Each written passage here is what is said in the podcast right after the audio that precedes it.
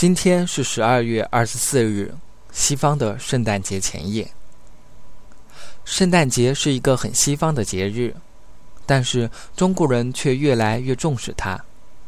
今天同时也是周末，出去逛街，发现街上挤满了人，街上有特别浓重的节日气氛。商场、餐馆有许多庆祝的活动。他们的门口大多数都会摆上圣诞树，里面的员工也会穿上圣诞老人的衣服来送礼物或者贺卡。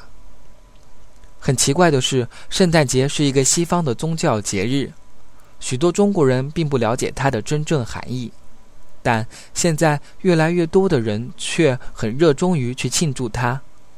今天刚好也是我一个同学的生日。一个星期以前，我们就打电话到 KTV 去订房间了，因为今天晚上出来玩的人太多了。不光人很多，最让我同学不高兴的是，二十四号晚上的价格差不多是平时价格的一倍。他苦笑着对我们说：“谁叫我和耶稣同一天生日啊？”